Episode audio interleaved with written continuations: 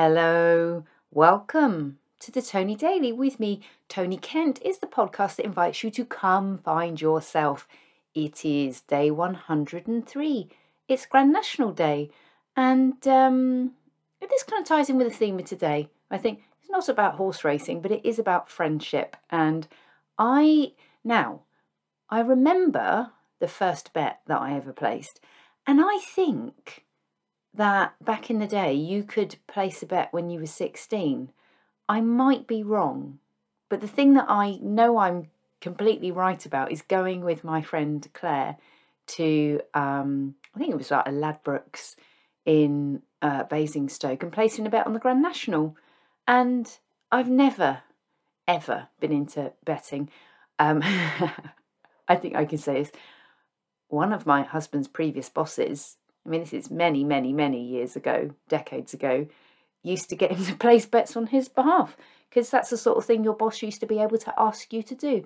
Um, yeah, so you've got to be 18 now um, to have a flutter, but vividly remember that. And it was not really exciting going in and using a stubby pencil in a room where everyone was smoking. And we went up to the nice lady on the counter and asked her what we were supposed to do, and we didn't win uh, and I wasn't bitten by the bug. Um, so that was that. But that friendship with my friend Claire endures today. There's been times we haven't seen each other for like five years, but when we do see each other, you just sort of pick up where you left off. Um, and so it came to pass that last night I met up with a group of friends that I've known for, I think, about 25, 26 years really long time. And the thing that struck me, and, and for one of our friends' 50th, we'd made her a photo book with pictures of us all in it. And it was so funny. Like there, there's the photo where we all had the white trouser memo, and um, you know we've gone from wearing strappy backless tops and clubbing in our twenties and drinking slippery nipples. I mean, fucking hell. Um, yeah, going out on a school night and getting completely bladdered um, to having kids. So between the six of us, there, I think 12 children or stepchildren.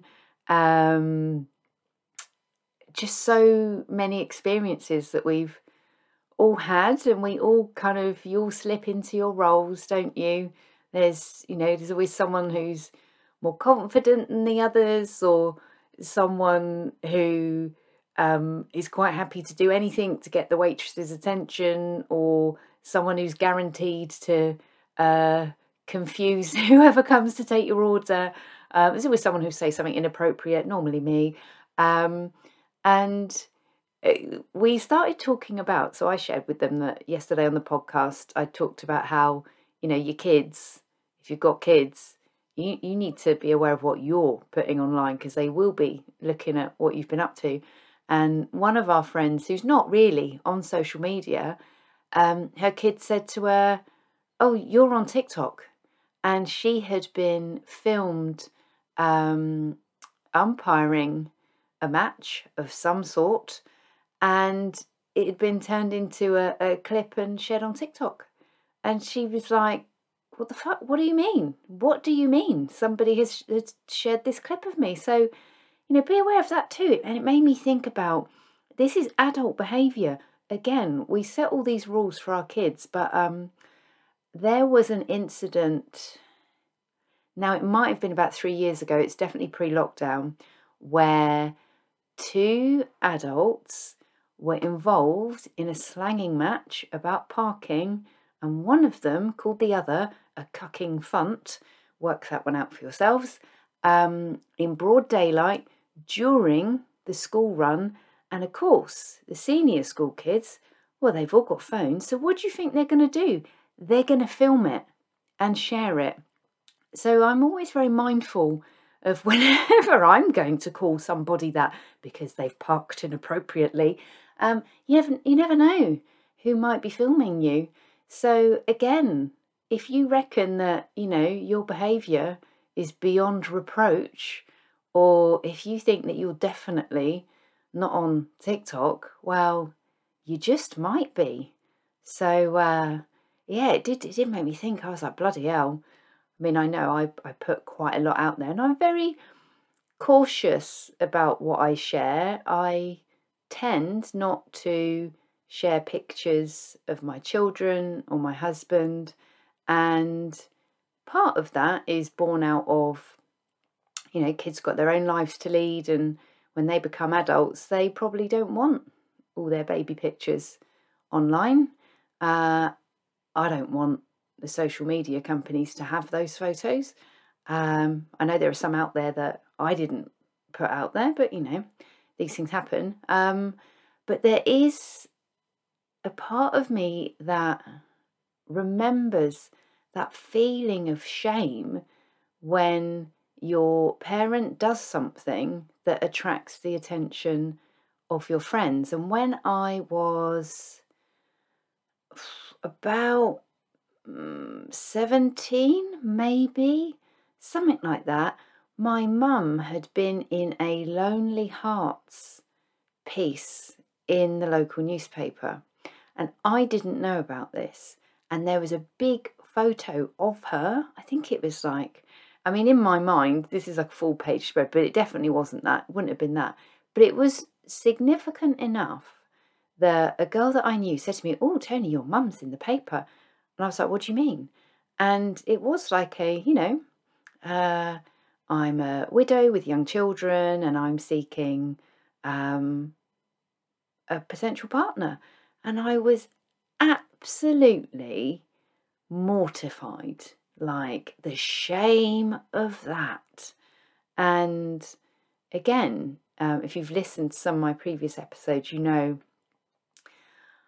I am coming at examining my relationship with my mum, I guess, from a position of understanding. And it has always, always been that way. I've always sought to understand what is it that makes a person behave in the way that they do. And I'm envious that my daughter's doing psychology, sociology at A level because I, I went and yeah, I'm that parent at the sixth form evening that's talking to sociology teacher going, Oh my god, this is really amazing. Oh, I'd really like to do that. I'm very fascinated in this.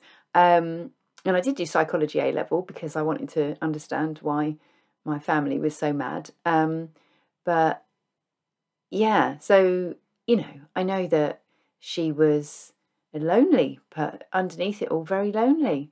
And um, it's funny because there are so many parents today who will be on dating apps um, that hopefully their kids are not on. So they'll be sharing some ripe old information that um, they definitely don't want their kids to see.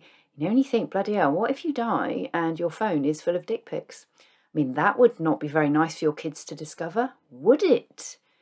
I'm sort of thinking now the guy that takes photos of poo in the village is sort of getting off pretty lightly, unless he's also got a whole cache of uh, pictures of genitalia that people have sent him. Um, so, yeah, I think there is a big part of knowing that I am the way I am because I've never forgotten um, how it feels to be the young person whose mates are going, Oh my God, have you seen your mum? Um, so, yeah, there was that. And um, when I was speaking to the uh, to the girls last night, just a little fashion point here. Now, when you get to be a middle aged woman, well, certainly actually this started happening in my late thirties, and getting dressed up to go out seemed to evolve into jeans and a nice top. I have got skinny jeans, they're the only jeans I've got, skinny jeans and a nice top. And when I did my little uh, pre loved uh, boutique visit to Vanilla Essence Lodge, I bought some uh, nice tops and a couple of nice dresses. And I wore my nice, one of my nice tops last night. I will put a picture of that on my socials. I find it because it just I have to laugh at myself because it's like, what am I going to wear? Oh yeah, jeans and a nice top. Um, and so, like when we were going through the pictures of us all together, there is the the day that we all wore white trousers without talking about what we're going to wear, we're going to wear. Um, and then there's the day when everybody is wearing some florals. And last night, because I'd thought, oh, I can't do jeans and a nice top again, I was going to wear a dress that I had bought and um, discovered I didn't have any suitable black opaques because they are all with my daughter and they have all got ladders in, but the girls don't care. They don't care. They're like, no, it's fine. I'll just wear it with ladders. So I was like, shit, I've got no tights to wear because they've all got ladders in. So I decided against skinny jeans because the other thing that I do have, I do have, which are not skinny jeans, is a pair of skinny pleather trousers. Love a bit of pretend leather. And I got there last night and it was two of us, I think, but two of us had a pleather trouser and a nice top. And um, I just love it that this is what we've become. And when we went to the place where we had our um, dinner, we went to some place called, I think it's called Rind in uh, Wokingham, not Rind, Rind. Yeah, I don't even know if it's supposed to stand for something. But um, when we were there, and a few, a few of us were driving, the, the rest were getting well stuck into the cocktails, which looked awesome. Um, there was a table of girls, and I think there might, there were six of us, there might have been five, four or five of them. But I kind of looked at them and thought, oh, you are who we were. They were just gorgeous, like young women in their little skimpy tops and, um, you know, hip like trousers that sit on your hips. I cannot, can't wear those anymore because everybody, everybody would think I've got a flesh coloured belt on top. So gross. Um, yes, it was lovely to sort of. I don't know. I I kind of thought, oh, I wonder, you know, if if in twenty years' time there'll be um, the, the group of women in their 40s and 50s who were getting a bit too loud and confusing the waiting staff and taking photos of bloody everything and wearing matching clothes. So um, I hope for you, because having time with those people who know me so well, and we each know so much about each other and we each know more about each other than we think we do because we've all been absolutely like wankered in each other's company. Like one time, I fell asleep in this hotel reception and someone had to come and get me.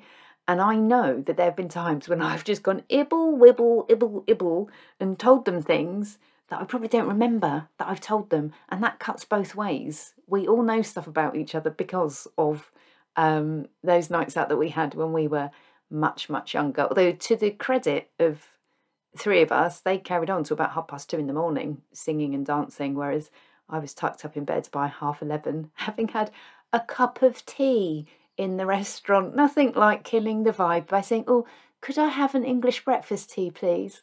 Um, but it was really good for the soul. To, to spend time with people that truly know you is a special thing.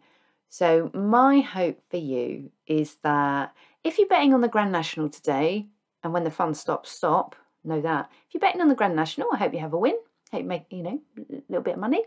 And I hope that you get the opportunity to chat to, reconnect with, or look at some old photos um, of some friends that know you really well when you take a moment to to kind of appreciate what an awesome thing that is. So, thanks for being here for the podcast. I love hearing from you.